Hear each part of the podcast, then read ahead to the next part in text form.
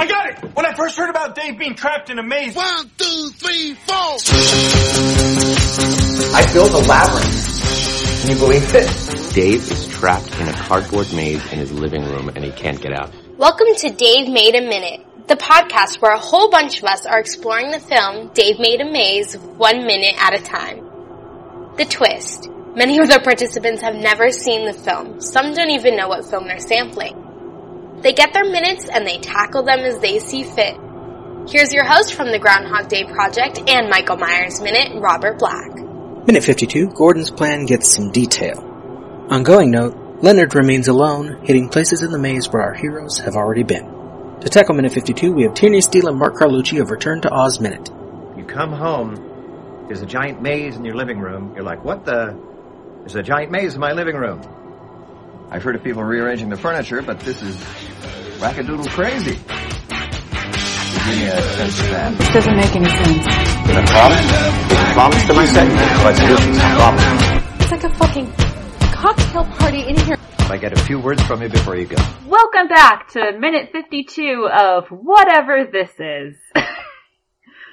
um, I, I should have, I should have asked Robert what he was going to do for an intro, but he said not to worry about it, and clearly I didn't. I'm Tierney Steele. I was the co-host on Neverending Minute and Return to Oz Minute. And I'm Mike Carlucci, also of Return to Oz Minute.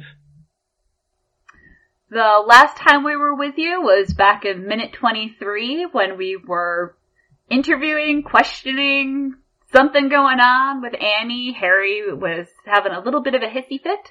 And we are dropped into minute 52 into a few seconds of sexy backlit dancing. Things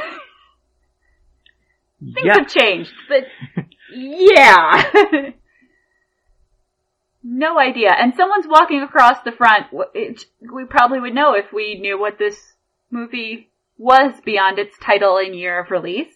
Um, but luckily, after a few seconds, we get to see our friend Annie again. Gordon's back. Um, it, technically, we see the camera and boom operator, but from behind for a second, this is really a conversation between Annie, Gordon, and Dave. They found him! Yep, yep. Last we saw, Annie said her goal was to find Dave. And now we are getting talk of defeating a heart, taking something down. Uh, yeah, it, it ends with Dave explaining that there is no weak spot because he didn't make one. And when Annie says, why didn't you make one? He says, because if I made one, then somebody could. Destroy it. And we'll never know what they could do. To be continued.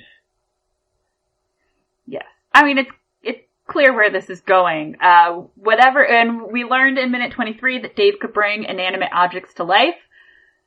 Clearly he has brought something to life that they need to take down, and they are trying to get out of him what its weakness could be. How they could defeat it. Um, and that's, it's actually kind of a sweet minute.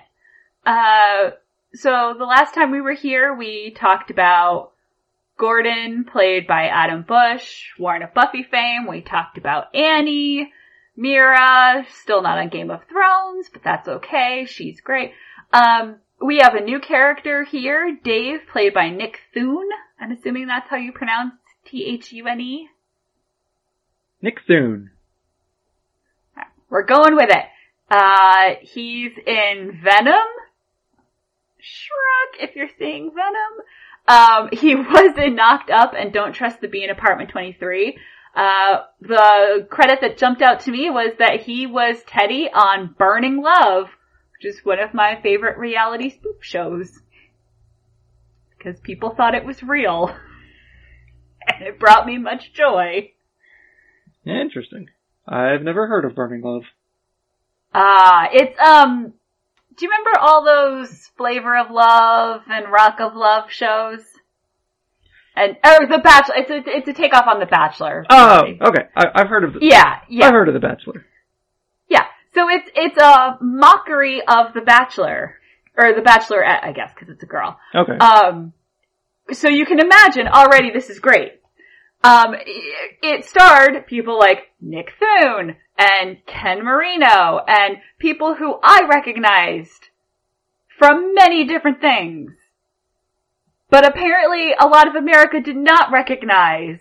And so people would go online and be very angry about the show that was a joke because they thought it was a real dating show. Oh. It's fantastic. In later seasons, they started getting, I think Adam Brody was on it, and that's when people were like, wait a minute, he's famous, that's not him. And I'm like, yes, I know. It, this has been the whole thing this whole time. um, and I feel really bad. I don't, like, he's been in a lot of things, like, I watched every episode of Don't Trust the Bee in Apartment 23. I, I couldn't tell you who he is, but it's, it's, it's fine. So, I never watched Don't Trust the Bee in Apartment 23, but I kind of felt like it, according to IMDb, it was on from 2012 to 2013, and my memory mm-hmm. clearly places that in like 2002, 2003. I don't know why, but I, like really? It was, it was then? A show I didn't watch, but I had, I had heard of because it was a weird title. Well, Don't don't Trust to know. Be in Apartment 23 famously starred James Van Der Beek as James Van Der Beek. And in 2002, Dawson's was still running. Oh, I see. I didn't even know that Van Der Beek was in that. Um, he was. Yeah. Was he the bee? Was No. Vander, the Vanderbee. No. No. Okay. Although, that would have been an amazing spinoff. oh, missed opportunity. All all I had to add to Nick Thune was that uh, he was in a, a movie called Not Fade Away, which. Oh no, he was in Don't Fade Away, and it made me think of Not Fade Away, which was the final episode of Angel the series with David Boreanaz and. Uh, Speaking of spinoffs. Yeah, and- you know, Wesley Wyndam-Pryce and Cordelia and, uh, I don't know who else, who else name, name I know. The guy with the long hair, Lindsey. So he, he wasn't in the, the last episode. I think Lindsey was, Lindsey was long gone. Uh, spoiler, yeah, spoiler alert. Ah, you got it! You did it! You did it! Yes, uh, people may remember from minute 23, not only do Mike and I go down pop culture rabbit holes, I guess is the term, but, uh, we are notoriously bad at knowing what should and should not have a spoiler alert in front of it. Um, so we've got Annie crouching next to the, Gordon and Dave are, you know, flustered, I guess is a word when they sit down against this wall. Um, they're calming down. Annie's saying, you know, Gordon, I need you. She gets him paying attention. She's questioning Dave. She's, you know, doing the, you know, make eye contact with me. Okay, I'm asking my question. I was a little annoyed that she asked, you know, you said, uh, where were we? Something about a heart. Uh, where is the heart? Can we stop it? And Dave starts to kind of answer her, but he's stuttering. He's not really getting it. And Gordon says, you know, Dave, you said that you started from the center and then you built outward. And Gordon throws out a few examples. You know, is there a heart, a generator, a light switch? And what I hate is that Dave is like, oh, you mean like, asking the exact same question Annie did. I am back on my Annie's a star of a feminist rant movie idea. uh, but th- that's when we get the, uh, I do love Dave's, uh, oh, you mean like your chrysalis? Yes! No. like, that's a drag, because if we could, we could destroy it and go home. Um, yeah, I, I was kind of like, what, what about what Gordon was saying would trigger it, whereas Annie's question, series of questions wouldn't, but I'm getting that Dave isn't maybe the sharpest pencil in the box. He seems like a very nice guy, and I love the exchange between him and Gordon. Um, but yeah, maybe, maybe not the smartest. Yeah, Dave seems to respond to Gordon only out of sheer frustration that the two of them won't leave him alone, Hmm. and he just finally says something. And th- he seems so pleased with himself when he gets it, and then immediately crushes their dreams of escape. Yeah. Although I I think his cliffhanger aside, I've seen enough Star Trek episodes to know they're only a little bit of technobabble away from being able to get out of this situation. Oh, you didn't build the thing everyone always builds? Well, why don't you just use the phase inducers and reverse the polarity of the deflector dish? And now we have that thing that no one ever had, you know, doesn't have, but now we have one that's better. Yeah. So whatever he built, it's a maze. He built a maze, starting from the center, building outward, like a seashell. And it does not have a heart, a generator, a light switch, or primordial clay. Yes. And it does not have a chrysalis. How do you say it? Why is it now that I'm looking at that word I can't say it, even though I knew exactly when he said it what it was? So I think he says a chrysalis, which, looking that up, the closest one I could find for a chrysalis is like part of a butterfly uh, in the larval state, which doesn't really. I mean, I guess you could say that's the heart of the transformation, but it it doesn't really seem like heart to me. If that if that's the same word, maybe he he says it quickly. Maybe there's another chrysalis, and I've just Merriam-Webster has failed me. But I listened to it a bunch of times, and that's the word I got out of it. Um, it, it does seem like Dave is working on something different than, like he's still stuck on his like a seashell thing, and Gordon and Annie have already moved past that. yeah, I was Um, trying to relate it to the heart of a, a seashell. You know the Hmm. but it's it's kind of I don't know. Then again, I didn't build the maze. Maybe Dave was picturing a butterfly uh, unfurling as uh as he designed it. Which makes sense from what they were saying about starting at the center and building out, but according to Dave, at the center is no weakness. Because if you put in a weakness, I mean, the, the end of this has got to be that someone could exploit it. Destroy it. Um, unless he's going to get really sappy and someone could break his heart if there's a heart. I don't know. Um, oh, I didn't even think of that. If there's Oh, a heart, someone could break it. I mean, we don't know, Dave. Maybe he's working through something with this maze. Oh, jeez. I love blowing your mind while we're recording. Um, You know who else didn't have a heart? Tin Man. Put him. back to our brand. Um, I just, alright. I love this minute because it's our second minute. And Annie found Dave. Her mission is complete. It's very satisfying. Right? It's great. And we see the cameraman and boom operator, so the movie is still going on here, or still being made, or whatever this is. Or So what we have, oh, go ahead. Or thinking maybe it's a found footage film, but we're seeing the found footage footage. Oh. That seems very unnecessary, but it doesn't make any less sense than anything else we've come up with. I don't know. We know that there is a movie being made still. Uh, Dave made a maze and can bring inanimate objects to life and they need to defeat something. So my guess is that they are trapped in a living maze with no hope of escape based on this conversation. yeah, pretty much. I'll be like, they aren't trapped, they're in a movie. Well, I guess it depends on on which movie they're in. The movie we're watching, the movie they're making, it could be a documentary. Someone's still filming them filming it. I'm just saying, people are feeling very trapped and worried about being exploited and their hearts. I think this is all just a very elaborate group therapy session. any minute now they're gonna wake up and what's his face, the Gnome King, will be leaning over them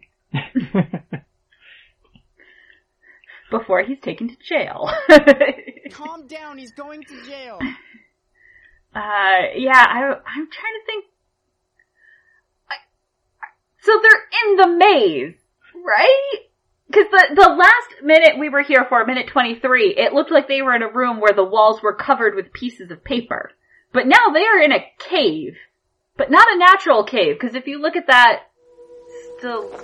When you come into a limestone Light? cave, you can't help noticing the stalactites coming down from the ceiling and the Shoot, stalagmites coming this. up from the floor. I can't remember it for which one comes up from the ground, but that's not natural. That's a man-made cave, right? It's uh, it's stalagmites come up, right? Thank you. Isn't it?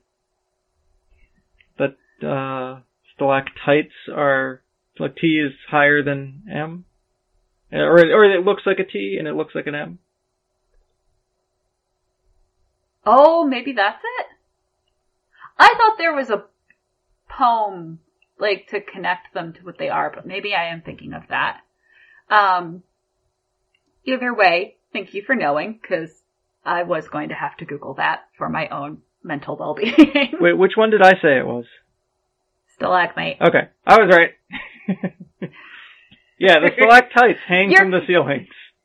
You're, Mike, you're editing this episode. You can be as right as you want because, um, but yeah, it's, it's weird because it looks like a cave in those wide shots, but then when you're seeing it up close, you're like, oh, someone, I mean, obviously someone made it, but you, you know, you get the, but Yeah. but if they can't t- get trapped in a living, see, I was like, oh, they're trapped in the living maze and they have to destroy it to escape, and then they can all go home, which is a, their new goal now that they have found Dave. But they, they can't. This isn't some sarlacc sandworm nonsense, is it? No, it seems like it seems like the maze the maze is a structure, right? And the living stuff is the inanimate objects, unless he brought the maze to life. That's what I thought. But what else could they have to defeat to go home? What lives in the in the maze to protect it? The Oh, Minotaur. no. The Minotaur. The classics geeks ride again. I'm one of them. I thought of Minotaurs too. Um, I'm really sad we don't get to see a Minotaur. Although, actually, no, I'm not because given what I have seen of this movie, I would not enjoy it. It would just make me sad. Well, so from what we can see, it does look like the sets are made of paper. Which could be that the cave is in, you know, is paper or cardboard or something like that. Or the maze. Uh, which, And then he could bring it to life. yeah, we don't know. Does he, like, could he bring a pencil to life? Or did, could he bring an origami bird to life because it's paper and origami? Like, maybe, Where- maybe he can only bring paper things to life. oh, I mean, where are Gary and Victoria of Harry Potter a minute when you need to debate if something is sentient? Yeah. Hey, if if you don't know where its uh where its brains are, don't trust anything that you don't know where it keeps its brain. No, very true. Not bad advice. Yeah. Um, yeah, I, I saw your Minotaur reference, so maybe there is something in the maze. Maybe that's it. Um, but you also have a question in our shared notes here.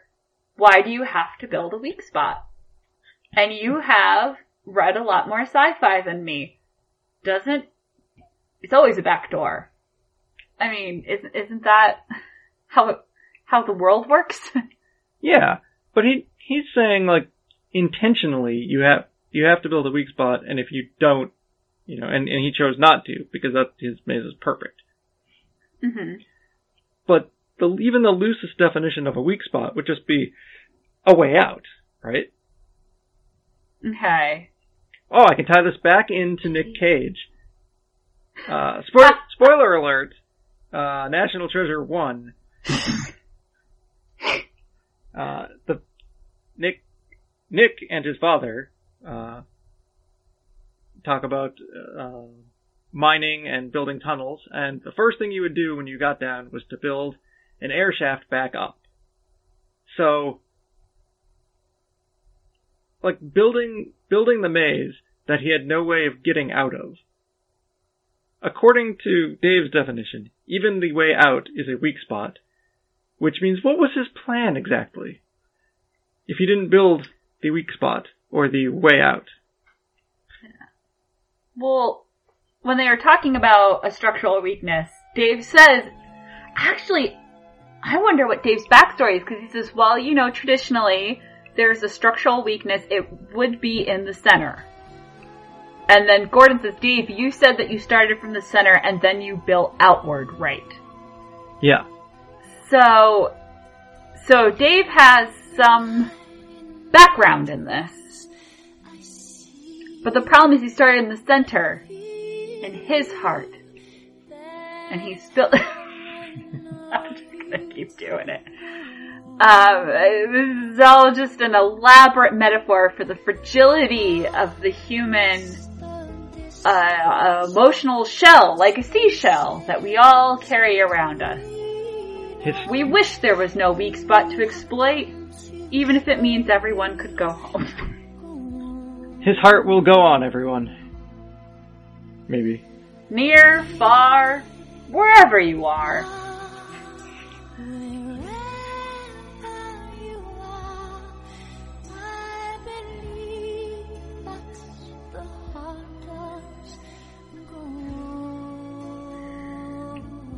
Yeah. You're like Celine Dion killed it. I think. Uh, I think that. yeah. Uh, I think that does it. We we've seen two minutes of this movie. Yep. You, the listener, have a way better idea now than we did. We we had some. We are fortunate that our our minutes kind of tell their own little arc. We believe a lot happens in a half hour, but Huh. we know Annie's trying to find Dave, and turns out she found Dave. She might find him in minute twenty four, but The point is, he's here now. These are the Daves we know we know. yeah, yeah, it is. It, they pair well together, even though we have no idea what's going on with that dancing when it starts. And like you said, a lot could have happened in half an hour. But it does make its own little story. Yeah, like if if we had minute say fifty one, that was potentially mostly dancing. Oh. I don't know what it, what fifty one is at all, but if we had that, it would be incomprehensible for the two minutes. We we are extraordinarily lucky, and I feel like it's giving me insight into the movie. But if you ask me to say anything about the movie, I'd still say I don't really know, because all the answers we have are just answers that happen to they happen to line up because of the minutes.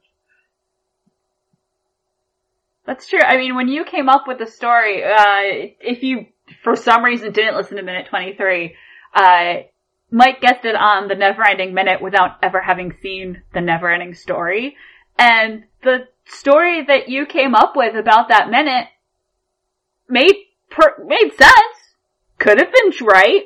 Turns out it wasn't, but uh, for all we know, we are totally off base. We can't even see the base from where we are but we have made our own little story here. And I like it. Okay, so let's fight that Minotaur. it's, it's weird and lovely and I, I don't know, I, as someone who's done this experiment before, should I go watch the movie now or am I just gonna be disappointed? Uh, you know, it's a little of column A and a little of column B. I'm kind of debating. I, I, part of me wants to, or I wonder if I might do it along with the podcast. Maybe experience it minute by minute. Yeah, minute by minute, listening to people who all have a very, very limited knowledge at best of the Yeah. of the movie they're talking Uh, about. They did interview some people who worked on it, so those people presumably Oh, know more than we do. You're like, that's cheating! well, that's that's a horse of a different color. nice. Could you imagine being the boom operator for the boom operator? It would be so weird. Ah, lovely meta movie making. um, so supposedly, eventually, I mean, I know I owe you a Wizard of Oz commentary track. um, that we said we were going to put together for our Return to Oz Minute listeners. Uh, that is completed. It's all online. Every episode of wonderful Dorothy Oz weirdness that you could ever wish for. Uh, and the website, it, it's just return to ozminute.com, right? I can only think of the one we got as a joke. Yep. Or weogtiogpiog.com. If you're listening to this podcast, though, just don't bother with the spelling. We're on Spotify, Uh, iTunes, wherever you want, you can find it. Yeah, if you go on moviesbyminutes.com, we're on there. Um, the Never Ending Minute is on there, which I co-hosted with Thomas Howarth and Mike's Minutes, uh, both when he came on and made up his own Never Ending story, and then during the credits, uh, you can hear his reaction to the actual one. Um, hopefully soon, I don't know how long Dave Made a Maze is, but I hope they have some very entertaining wrap ups planned for you listeners. Um, and hopefully I'll be able to kidnap Mike to also be on MASH Minute, which is going to hopefully be at mashminute.com. I, uh, I've been a bad podcaster. I haven't bought my domain, but I will by the time this goes out, and I know that one's available. Um, but if you go on Twitter and just search MASH Minute, all one word, it, we'll have a link there. Um, once I get around to actually building a website. And it's about the movie, cause it's a movies by minutes show. Uh, not the television show, although there are many Alan Alda references. Uh, yeah, not, not a lot of magical whimsy in that one though. I'll have to think about where is a good spot to drop you in as a guest. Yeah, it's a little more, a little more serious, perhaps. Yeah. But I'm really glad we can still do these fun, random ones. Uh, it, it's very different doing this minute or Dave made a minute project than, uh, doing Die Hard Minute where I'd seen that movie multiple times. Yeah, I'm, uh, I'm interested at some point to actually watch this Dave Made a Maze and see what it's all about. This has all been an elaborate ruse by your podcast host extraordinaire to get the uh, rental rates up for this movie. They're on to me! So we hope you are enjoying. This has been minute 52. You're almost an hour into this film. Good job, you guys. And uh, we will meet up with you all again somewhere in the internet. And until then, I'm Tierney Steele. And I'm Mike Carlucci. And then I can probably disarm all the traps. And then we can we can finish this maze. Who is with me? That was Tierney Steele and Mark Carlucci of Return to Oz Minute taking on minute 52 of Dave Made a Maze. They will not be back. Next time on Dave Made a Minute, we've got me, Robert Black of Michael Myers Minute taking out minute 53. Thank you for listening to Dave Made a Minute. Intro dialogue snippets were taken from Dave Made a Maze, directed by Bill Watterson, written by Bill Watterson and Steve Sears, and produced by John Charles Meyer. Intro music is Diversion by The Equals, featured in the film Dave Made a Maze, and Life Cycle of a Match by Parvis Decree. Outro music is Leaving This Godforsaken Place and Her Presence is Strong Here by Parvis Decree. Dave Made a Minute is a production of Lemming Drop Studio and all other featured podcast producers. You can find more content at lemmingdrops.com. Check us out on Twitter, Facebook, and Instagram at Dave Made a Minute. If you like what you hear, throw us a rating and review on your podcatcher of choice, and check out all of the participants' other shows to spread the love around. Again, thank you for listening. As long as we're all working together, this is going to be fine. It's going to be great. I need you to notify the families of everyone who died here today. Totally. Wait, what?